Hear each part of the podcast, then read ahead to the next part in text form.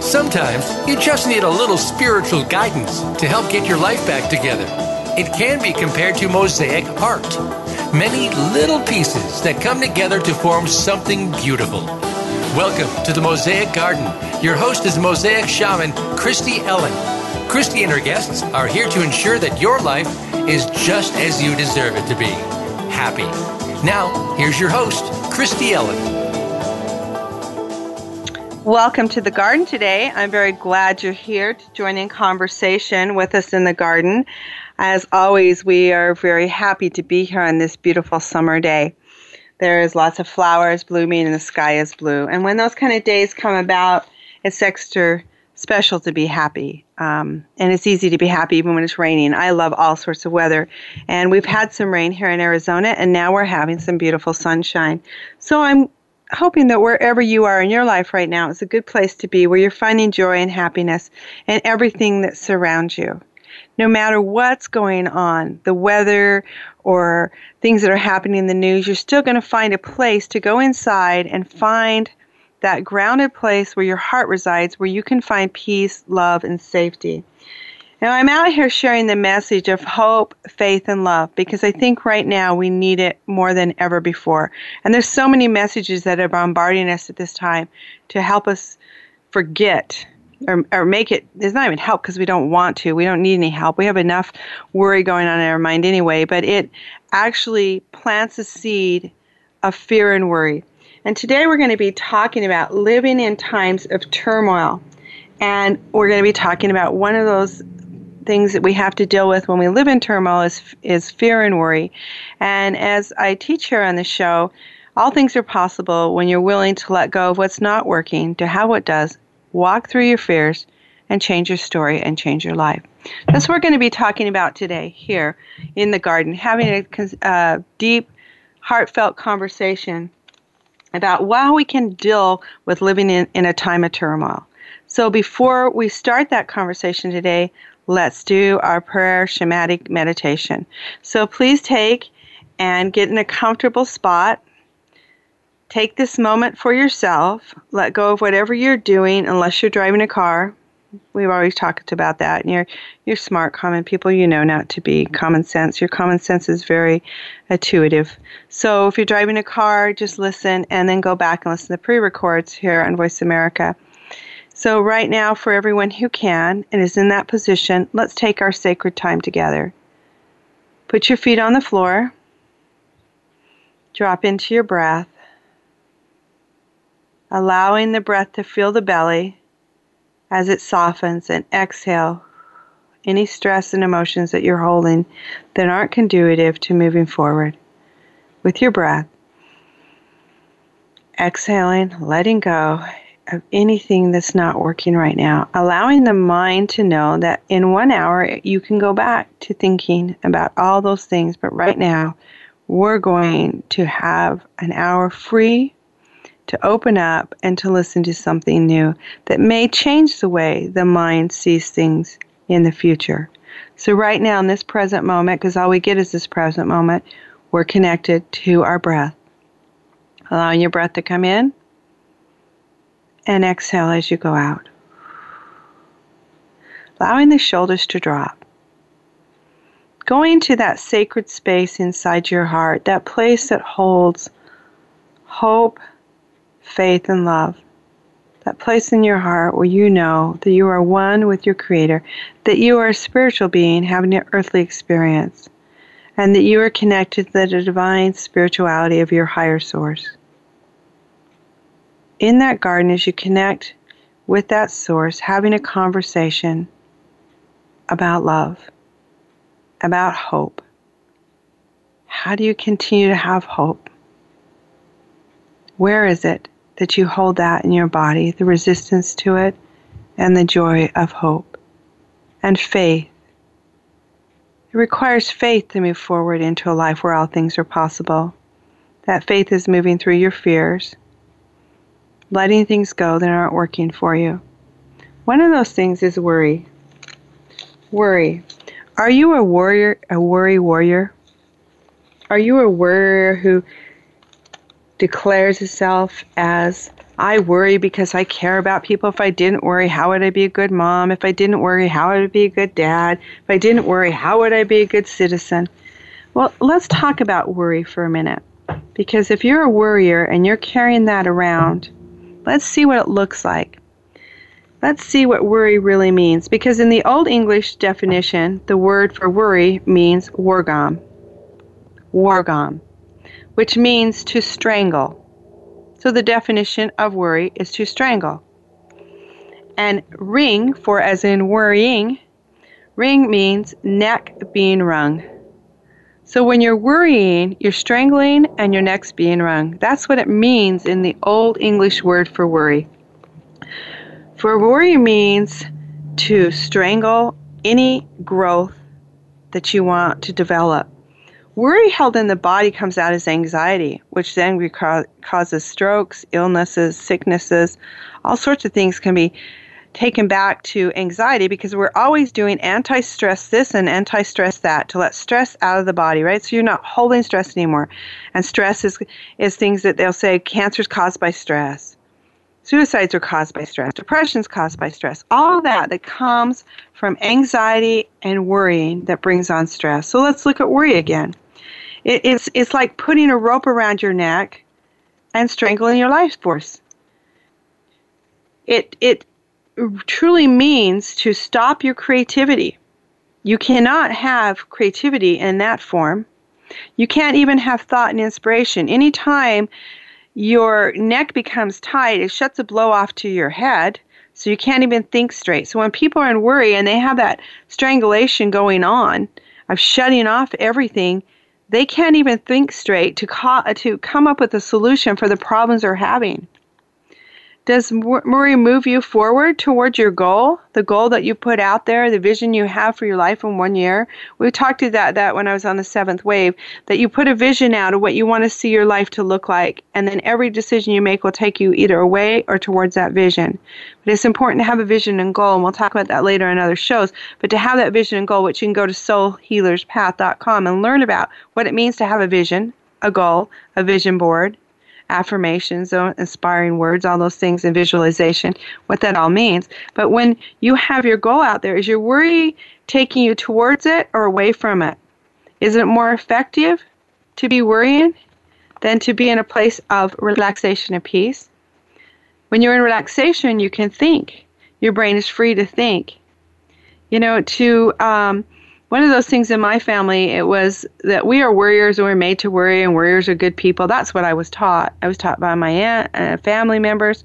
I want to point fingers but everyone all the women in my family worried because if you were a good mom you worried. And i knew that if i was in that pit of worry i couldn't help my child make a decision to move themselves out of the problem they were in because i got in the problem with them when i stepped into worry. And i wanted to help them get out of that problem. Um, I know there's been some things that go on in in your life that cause you pain and strife, and you're trying to figure out how to solve them. They went on my life as well. I had a I had a child that got in trouble and, and spent some time behind uh, incarcerated, and that was really hard. And my family members would call and say, "Oh, I bet you're so worried and you're so upset, and I bet you're really stressed about this." And I said, "No, but I'm sure my child is because that my child's in that position. I didn't put him there and he put himself there and so he had to deal with that situation. And so i didn't want to go down that road and get caught in that worry because if i did i wouldn't be able to help him. And then i had another child who bought a sailboat and sailed across the united states from la to new zealand and he was gone for 13 months. And i would have family members call and say oh my gosh you must be so worried. In fact i had family members come to me and said don't tell him not to go. Tell him not to do that. Tell him not to go after his dream because he'll cause discomfort for us that's why they weren't saying that. They were saying that because he may, he might, something might happen. And isn't that what worry is about? It's about the discomfort that if something goes wrong, it's going to cause you, and that you're going to feel discomfort. Well, of course, I encouraged him to go and helped him go, and he had an amazing journey and has great stories to tell about that, about sailing. In both these situations, I didn't take on the worry of my children. I kept myself in a place where I could help them when they needed it. There's an epidemic right now of worry going on in this country and it's toxic and it's based on fear fear of other people, fear of self, and just fear of life. And it's given to us at the media at all times. We see it all over the place. You should fear this and this one. If he looks like this, he acts like this, he says that, you should be fearful. These are false beliefs and stories that are not real. The media puts these ideas into our head. Do you know, if you go to a movie now, you don't even have to see the gory details of that movie. They're just going to plant thoughts in your head, and you're going to create something far bigger than they could ever create. Whether it's uh, violence or happiness or love or whatever, they just plant the seed and all of a sudden you go there. That's how powerful your imagination is. That's how powerful you are at creating. And so when these these stories are put in inside, they start going into the body and the body holds this worry and then you have a problem inside where you don't know how to fix it. And you maybe try to find someone else to help you fix it. And the problem is that we used to have to deal with things outside of ourselves. Our worries and fears came from something coming at us to hurt us, and now it's coming from within because we've had ideas planted in our inside of us to um, create fear and worry and all of that distress inside. So, in order to take and heal it, you've got to go inside. You've got to go inside and find it. You've got to write about it, bring it to the surface so you can see it, so it becomes real, so that you know that it's there. Because if it's hiding in there like a monster under the bed, you can't see it. And when someone in a relationship is trying to help another person in that relationship, they want to fix them the problem, but their problem isn't something they can fix because it's not outside the person dealing with it. The person dealing with the worry and the stress and the fear has it inside. And when you're crying out and saying, I need some help, you can't see it. You lift up the bed and the monster's not there because the monster is inside. And it has to be dealt with from that place by letting go of the story. And how do we do that? By writing writing it down, doing some writing and write and burn. Write, burn the story, let it go, let it let it leave by letting it go, putting your hand on your heart after doing so and saying, I'm okay, I'm safe. Whenever you feel stress and anxiety, put your hand on your heart, tap it, I'm safe no matter what happens. Try that for a moment. Just put your hand on your heart. I'm safe no matter what happens. Everyone else is safe no matter what happens. We're all safe no matter what happens. If you could believe that life is divinely blessed to move the way it's supposed to move, that everything falls into place, I think one of the reasons most people are afraid is they're afraid of dying, right? But dying is one of those things that's going to happen to all of us. It's the only thing we signed on for when we came into this world. So to worry about it at this point would be fruitless. If we could embrace the idea that there's no attachment to anything that Buddha teaches, no attachment, you could live in the moment right now and be happy, knowing that right now you are safe. And don't think that people that deal with worry are those that are dealing with food or poverty or housing problems. Because if that were true, the people who have food and money and prosperity in this world wouldn't have worry, and they have worry just as well. So it's something that goes across the board for everyone. We all have to deal with it. And to learn to relax, to relax into enjoying where you're at learning to relax. And that doesn't mean I'm saying go get a massage or go to a spa or vacation. That's a temporary fixed relaxation. I'm talking about meditation. I'm talking about the four keystone principles that we have talked about before awareness, being aware, bring it to the surface, write about it, see it, see what you're worrying about, see if it's true or not. Because, you know, only 90% of the things we worry about never even happen.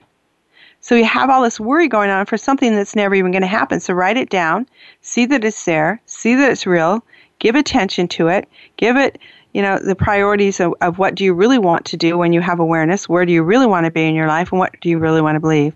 Then get the education, which is number two. Education is about having boundaries. How do I treat myself? How do I treat others? How do I learn to treat myself better? And treat others better? How do I education on the facts so that maybe this thing I'm worried about really isn't real?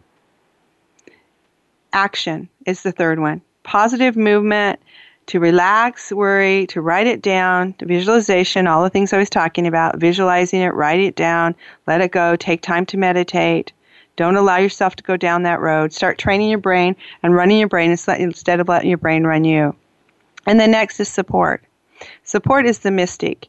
It's it's the personal journey um, into source and listening deep, following that time and guidance and direction of your true self, going inside to see where it really, really is the voice of understanding that there really is love that you could choose instead of fear.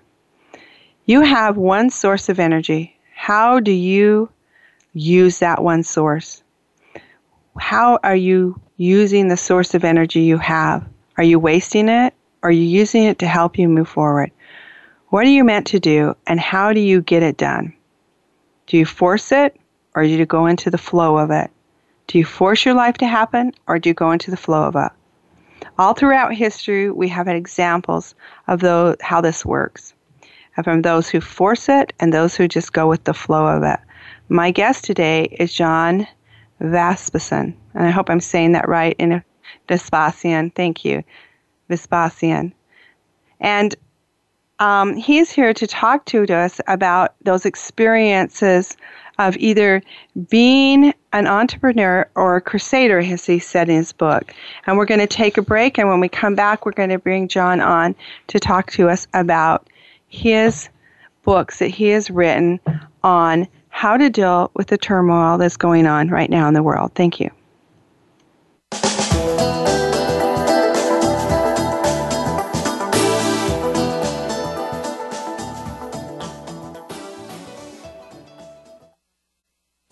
We're making it easier to listen to the Voice America Talk Radio Network live wherever you go on iPhone, Blackberry, or Android. Download it from the Apple iTunes App Store, Blackberry App World, or Android Market. It's time to live an inspired life. Join Christy Allen, the Mosaic Shaman, as she enhances the quality of your life. Healing with art is Christy's focus. At soulhealerpath.com, if you follow the steps and use the skill that Christy Ellen teaches in Soul Healer's Path Life Coaching, doing your part and taking 100% of the responsibility for your life, changing your life story, then in one year's time, you could be living the inspired life of your dreams. Soul Healer's Path Life Coaching offers four life coaching packages, starting with the Serpent Path, which is all about awareness and letting go of what you do not want and embracing what you do. Go to Soul Healer's Path and sign up for a one month session of clearing the light body. So come and walk the medicine wheel with Christy Ellen. Visit soulhealerpath.com or call 435 260 9598 for a special newcomers one month coaching package for just $300. Christy Ellen is an intuitive healer and master creator. Let her guide you to living the life to which you were born to live and go from ordinary to extraordinary. Have you friended us on Facebook yet? Why not? Just go to facebook.com forward slash voice America or search for the keywords voice America. Once you are part of our Facebook network, you'll receive daily messages about what's happening with our shows, this week's featured guests, and new happenings at the Voice America Talk Radio Network. And you can add your voice to the always active discussions on our timeline. Just go to facebook.com forward slash voice America or search for voice America.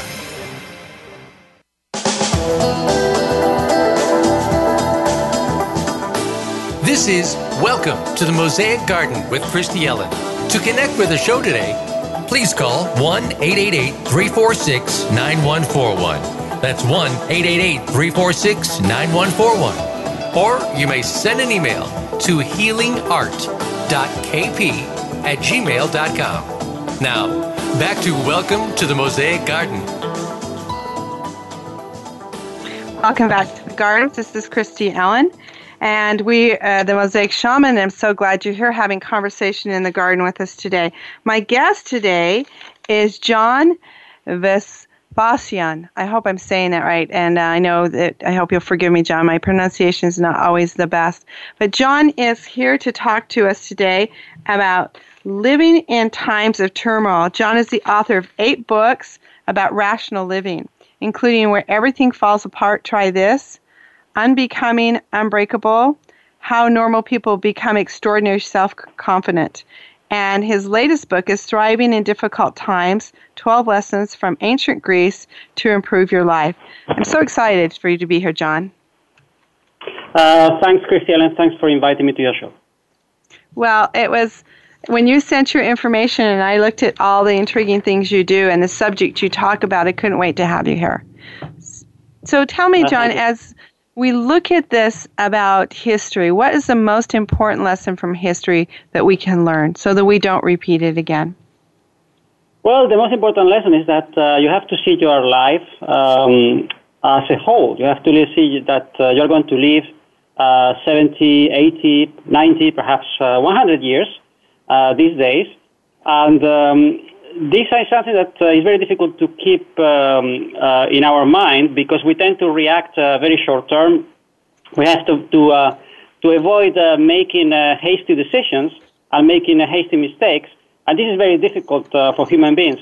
But most problems and most worry, stress, depression disappear fairly quickly if you look at your life in terms of of a whole um, period of uh, 90, 80 years, 100 years, because many problems that uh, we tend to over we tend to overemphasize to exaggerate uh, in the short term.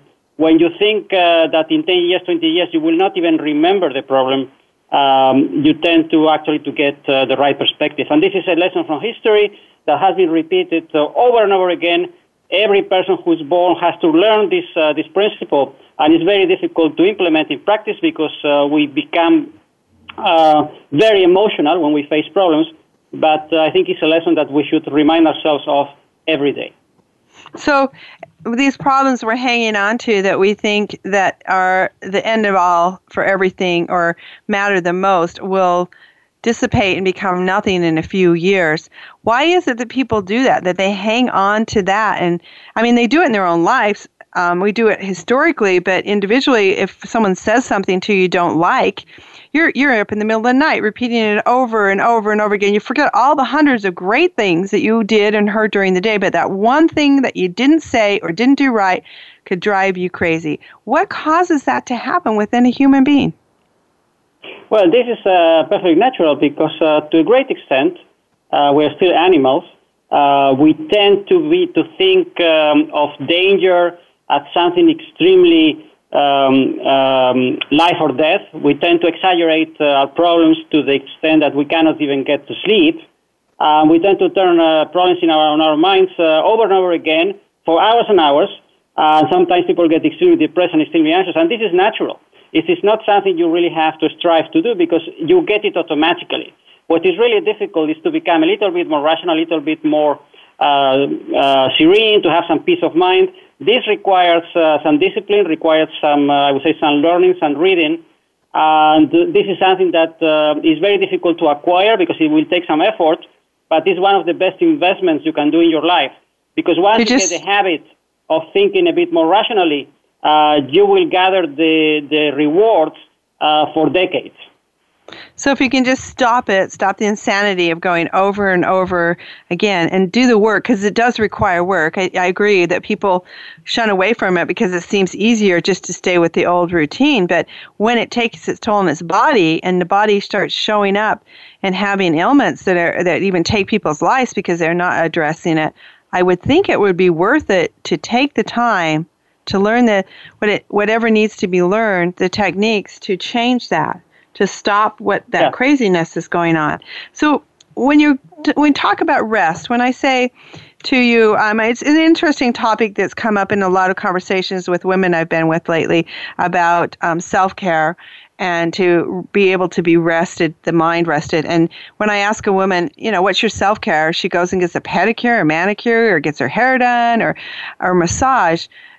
Um, what I look at that and I think a lot of people go out there and say, I want to take care of myself, and self care means going out to do something else that may actually bring stress in because when you're done with the massage, you got to go back to everything. It, it's not a cure for any of that. Does it help to take restful times, and how would you, how do you take restful times? Well, um, it's not so much about uh, buying some specific service or, I mean, massage or, or taking some medication or just to change, I mean, to go shopping, which uh, you can also use as a relaxation. but uh, I think um, the challenge is to get uh, habits that are going to improve your life uh, on a permanent basis. Just let me give you some examples.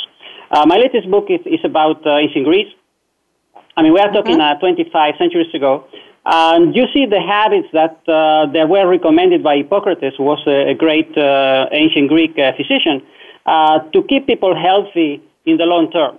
And uh, let me just ma- mention a couple of them because it's something that is extremely valuable and very, very much uh, inexpensive. First thing that uh, Hippocrates recommended as a very good practice uh, to have a healthy life um, is to consume uh, vegetable soup. And this is, I mean, I'm talking about vegetable soup you make yourself, not what you buy in the supermarket. I mean, you have to buy the vegetables and you have to, to make the soup, which is extremely easy to do. I mean, the okay. Hippocrates uh, has his own recipe uh, with carrots, potatoes, tomatoes, uh, leek. Um, I mean, it's, it's very, very easy to do. It takes about uh, 20 minutes. I mean, you can do for the, you can make it for the whole week. And then uh, to drink some soup uh, every day, this is one of the best things you can do because it will improve your immune system. It will improve your uh, resistance to infections. I mean, it's something that people were doing already 25 centuries ago. Um, it was something that uh, even in the in the Middle Ages, it was basically the, the most important medicine to consume uh, vegetable soup, and it's something that unfortunately many many people in the in the 21st century uh, they, they they they never heard about it. They they go to the doctor, they want to have medication, they go to a massage, uh, they, they enroll in some uh, therapy while they could adopt uh, this simple habit and improve their lives enormously. And just to mention a second, um, a second habit that uh, people had in ancient Greece and also in, the, in previous uh, eras is to, to, to drink herbal tea, which is a habit that I adopted immediately as I started to research um, ancient Greece. I realized that this was also one of the main sources of well-being they consume a lot of uh, mint uh, tea, um, uh, chamomile, uh, sage, and all these uh, herbal teas. They are very inexpensive and very easy to prepare. And if you if you get the habit of uh, drinking herbal tea instead of sodas, you can, you will also reduce, I think, your um, nervousness and your anxiety enormously because they tend to be very relaxing and very good for, for your immune system. So these are the kind of habits that uh, I want to discover in history and that I recommend in my books. Excellent. I know my grandmother would start her day out with a cup of tea and uh, a piece of toast. And, and that's how she would sit out on her porch, enjoy the sunshine, talk to her flowers, and have her tea. And, you know, I, I was listening and thinking 20 minutes to make this little this soup. It takes me more than that to drive across the town to buy soup from someplace. It would take me longer than 20 minutes. And so to be able to spend 20 minutes and actually eat the vegetables that I'm touching, I know there's a lot to be said now about touching the food as you prepare it and eat it. I, I grow a vegetable garden in the summer. And I know I'm much more healthy in the summer than I am in the wintertime when I'm eating vegetables from my garden. So, um, you're saying that to keep a healthy and low uh, health at low cost would be to make vegetable soup and eat herbal and drink herbal tea that would help the body. And this is what you found out that um, the Greeks were doing in history. Yes, well, this, yes, these are these are a couple of examples. I mean, I really uh, uh, um, present in my books uh, dozens of uh, different ideas. I just want to mention a couple of them. Um, one of the principles that uh, you learn from history and from ancient Greece uh, in particular about reducing stress and anxiety and depression is that um, uh, this uh, I, I, discovered by reading uh, Plato because he got this question also from his students very often. what can I do to, to get rid of my problems, to get rid of this um, worrying? And Plato said that very, very often uh, the solution is very practical. The solution is not uh, so much um, to try to, to spend uh, a lot of effort uh, meditating. Sometimes the solution is very obvious, and it is just to move to a different uh, location. And this is something that many people don't want to hear because it sounds um, sometimes a bit harsh to leave your friends and your family behind. But sometimes it's the only solution just to find the right environment to develop your career uh, to find better opportunities, to find perhaps uh, the love of your life, to, to find uh, a, a, romantic partner, and sometimes you just have to move. And this is uh, something that uh, many people are, are willing to do, but also millions of people are completely against uh, any kind of moving to any place because they just want to have everything happening in their own place. And I tell you, this is very often very unrealistic, and is the reason for a lot of stress. Because if you are surrounded uh, by a very negative environment and you cannot really change it because it's, it's just like this, and you have different ideas, you have different interests, you have uh, different, um, uh, different direction you want to give to your life, very, very often the solution is to move to a better place. And this is something that uh, the ancient Greeks uh, did very often because they moved very often from city to city. They move uh, against, uh, sorry, they move around the Mediterranean. They open different um, uh, commercial uh, posts, trading posts, and they became very much um, in, immersed in self-development because they wanted always to to enjoy life to the most, to the fullest, and very often the, the solution is just to move to a better place. So self development and the ability to grow. Um, yes, sometimes we stay where our ancestors landed, and if it's not serving and helping us to, we're not getting what I want out of it. The reason to, to stay isn't just because grandma and great grandmother so and so came here, because they came there for a reason.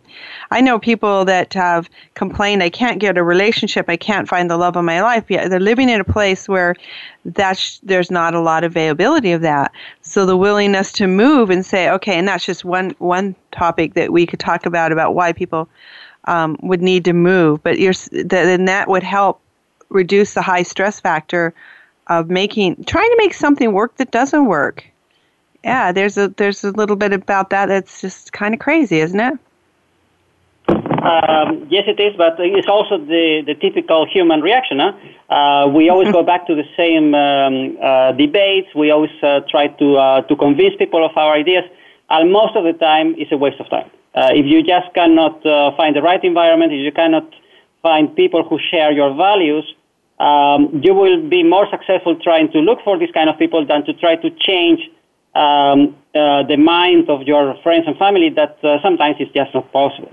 I just want to mention another idea that I also got uh, by doing research on ancient Greece, and it's a very helpful uh, recipe against stress.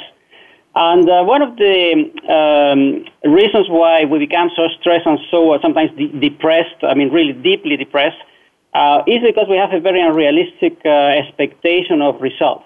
And let me just give you an example. Um, many problems, like, I don't know, unemployment, or you have financial problems, or you have health problems, most problems can be solved. Uh, what is not possible is to solve the problems uh, overnight. Um, this is something that uh, we tend to become extremely upset when we, I don't know, we become sick or we become uh, unemployed or we have uh, bankruptcy.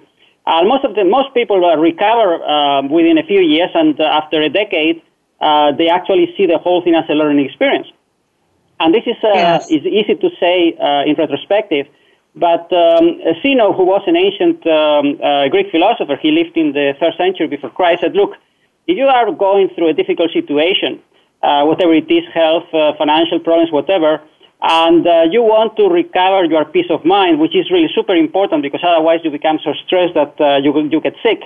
Uh, what Zeno recommended is to try to find a feasible plan, to try to find the steps you have, to find out the steps you have to, to take, whether is to change our lifestyle, uh, to change our profession, to get more training. I mean, whatever you have to do, and to make a realistic assessment of how much uh, time is going to take uh, to recover. Because sometimes it's not one day. Sometimes could be could be months, could be years.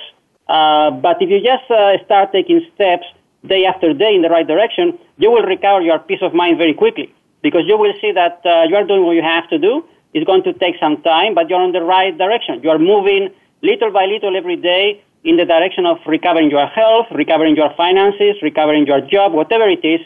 As soon as you take uh, steps every day in the right direction and you have researched uh, this plan and you say, okay, this is going to work because it has worked for other people, as soon as you get uh, doing this day by day, you recover your peace of mind, you let go of anxiety, you let go of depression, and this is a, a fantastic uh, recipe against stress and I think it's very practical and, uh, and relatively easy to implement.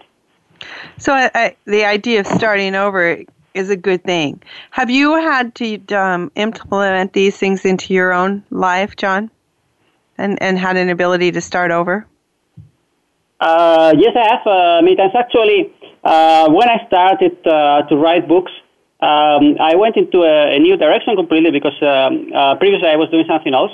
And um, uh, the way I started to write books is, a, is a bit also out of frustration because for many, many decades um, I have been a voracious reader of philosophy, psychology, history.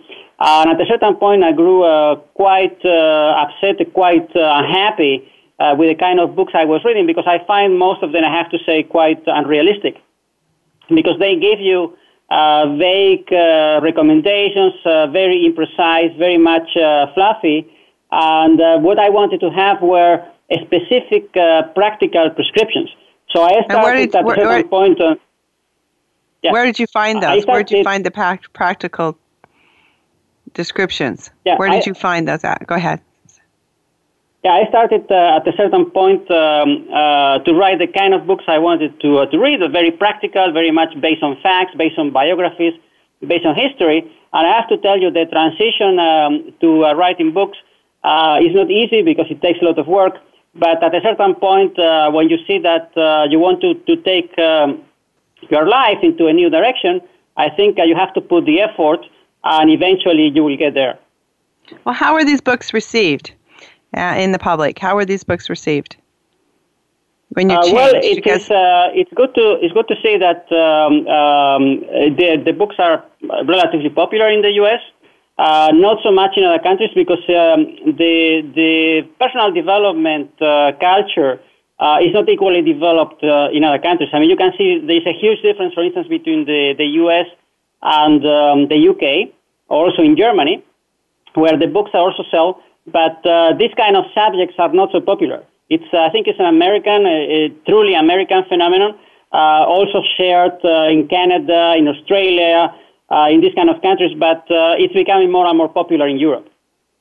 So we're we're turning more to be able to look at self help and the way to go in and help ourselves. Yeah, I see more problems arising than ever before um, how does that balance itself out when when when people are looking inward and you're you know talking about the United States and other countries here in Germany and that that writing your book and looking inward at, at wanting to change their thought and change the way they're living their lives.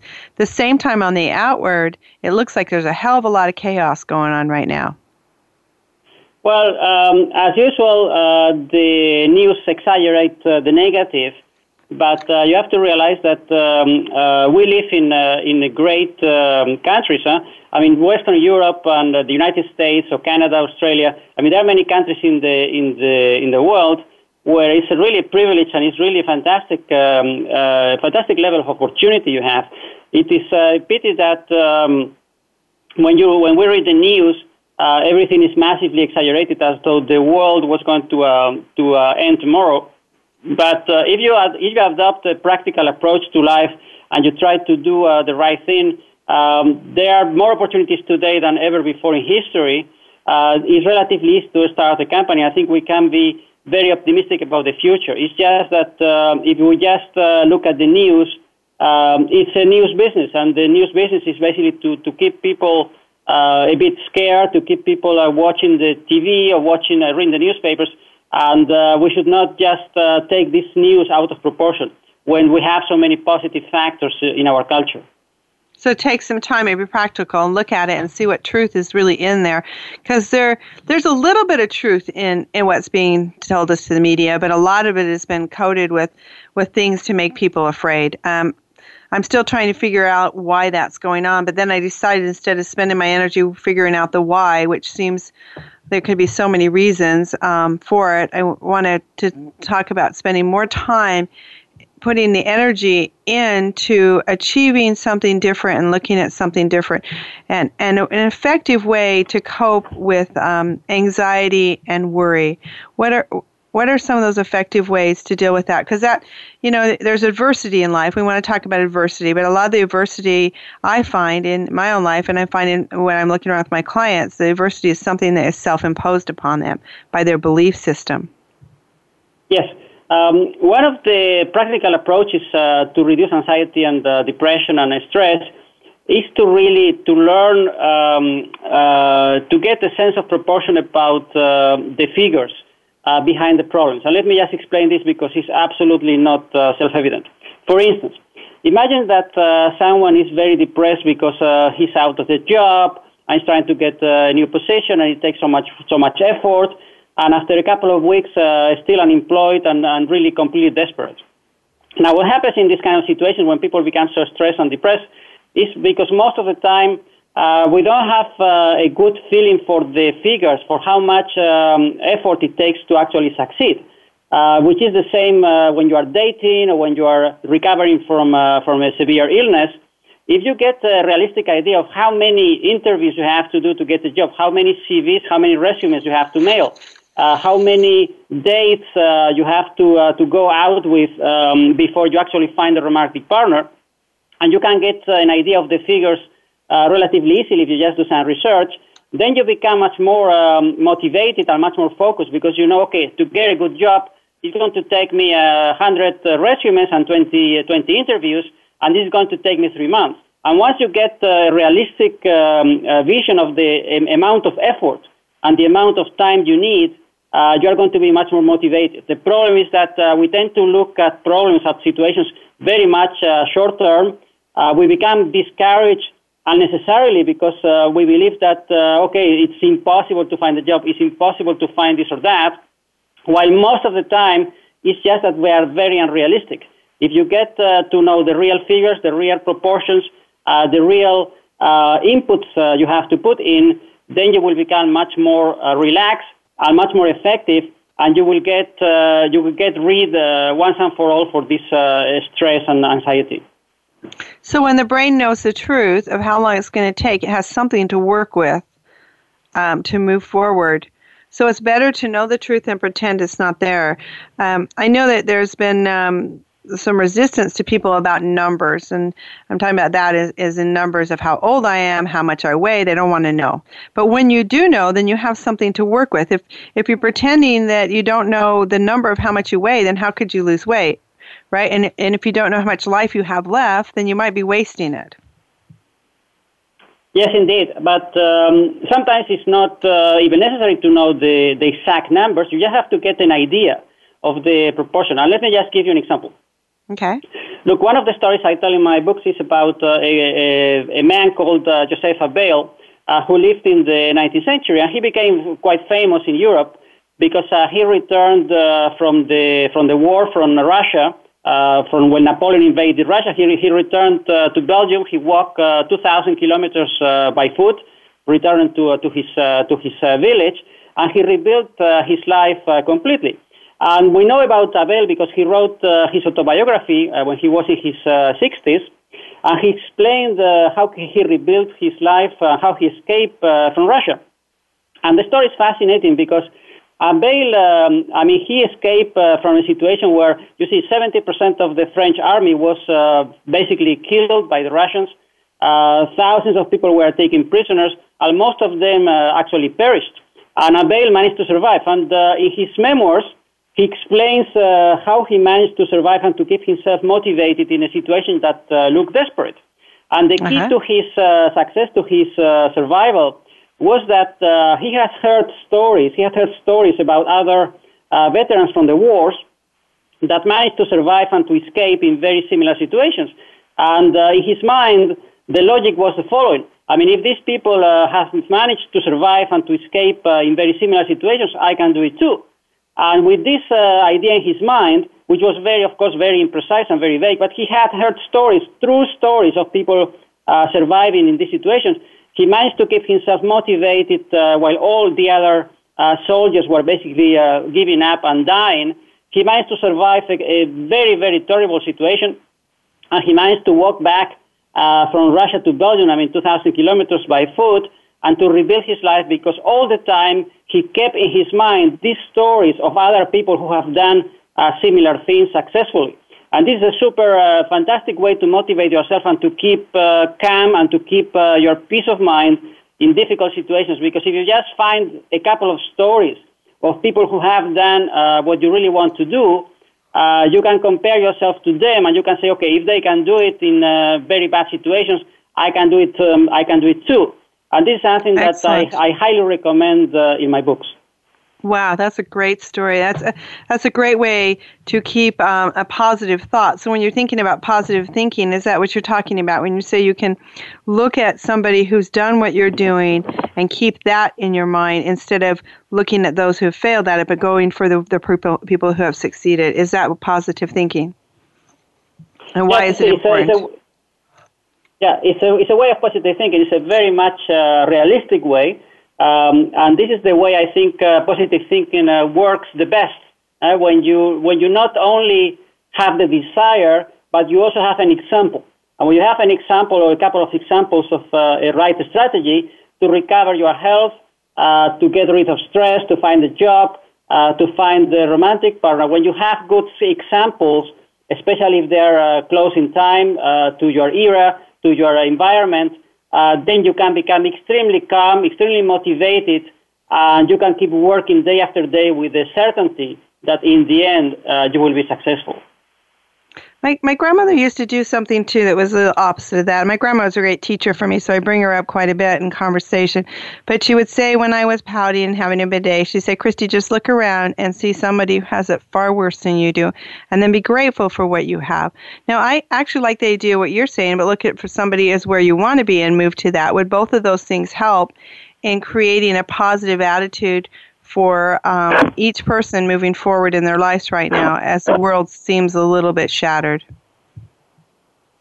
Yes, I, just want to give you another strategy to uh, to combat uh, stress and, and uh, anxiety, which also yes. found uh, in history. And this is the, the story of uh, William Turner, who was uh, was a famous artist in the 19th century. And um, the the story of Turner is fascinating because he became um, successful despite being constantly criticized by the newspapers. I mean, you have to realize that in the 19th centuries, uh, the newspapers were the only media, and if the newspapers were against you as an artist, uh, it was very difficult to uh, to make a career. And Turner, for for decades, uh, he was crucified uh, constantly by the newspapers. Nobody liked his paintings.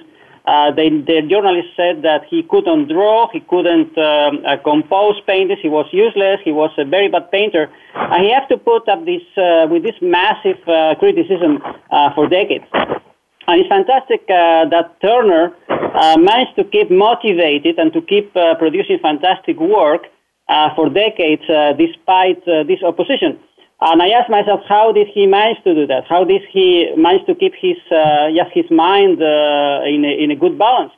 And the way he did it is, uh, is fascinating. I mean, it's, it's one of my favorite stories because at a certain point, uh, he tried to argue with the newspapers. He tried to, to give his version of the story, but he, he failed completely. I mean, they didn't want to listen to him.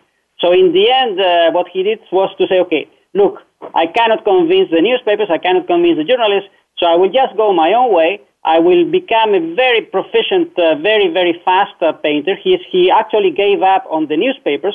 He retreated uh, into, a, into a, a village. and he continued to produce his fantastic paintings. Uh, he, he managed to do uh, three, three um, uh, paintings per day. At a certain point, he was very much efficient. And he just ignored the critics and he continued to sell his paintings. He found the market. Uh, he focused on, on lawyers and doctors who could actually buy his paintings.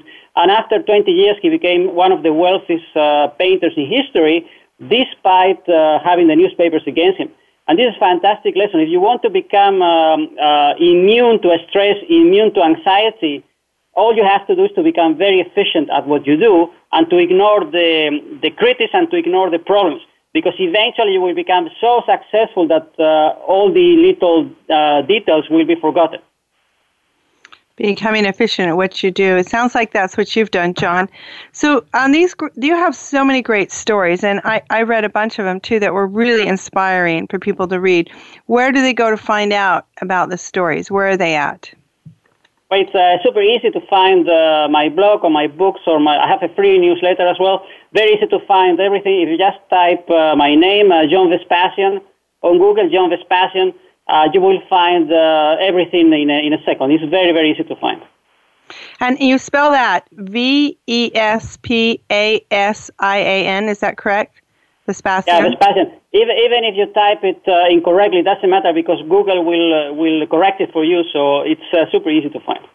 Uh, so nice to have computers that will do that for us. Sometimes my phone corrects things in the opposite way and puts words out that I don't want out there, though. so that's happened a few times that I've sent some crazy messages to people, and they'll come back and say, "Did you really mean to say that?" So, um, what makes people successful in all cultures, John?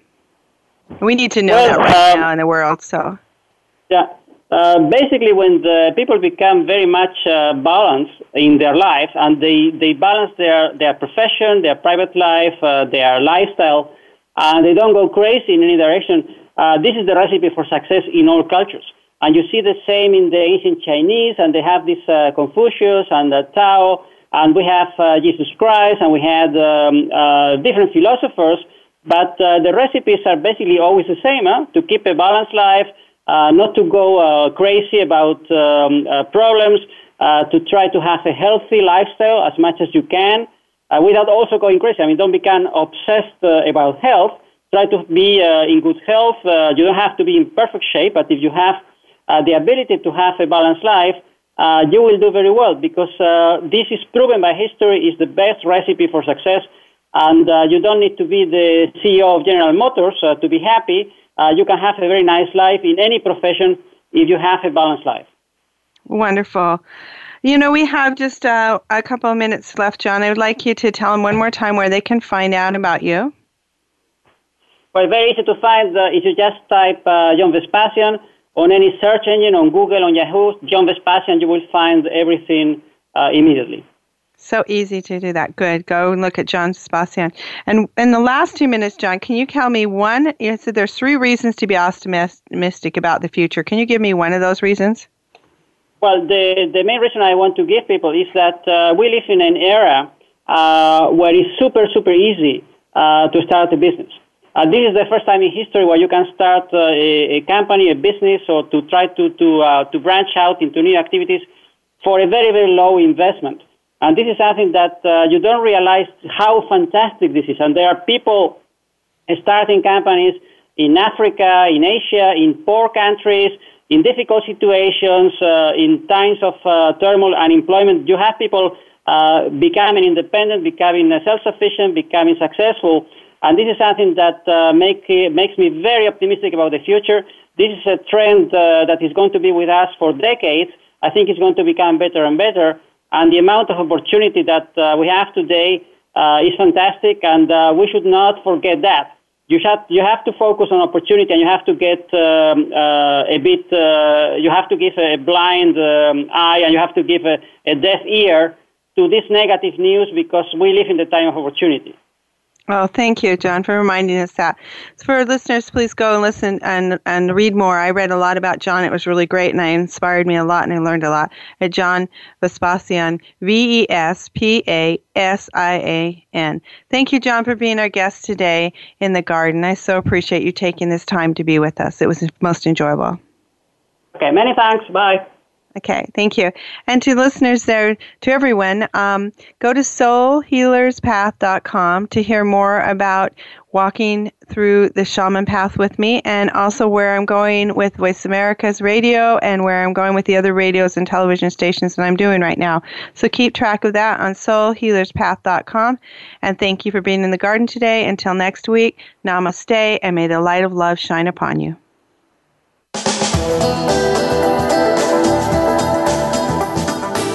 Thank you for listening to Welcome to the Mosaic Garden. Christy Ellen hopes that you will join her on another journey next Tuesday afternoon at 5 p.m. Eastern Time, 2 p.m. Pacific Time on the Empowerment Channel.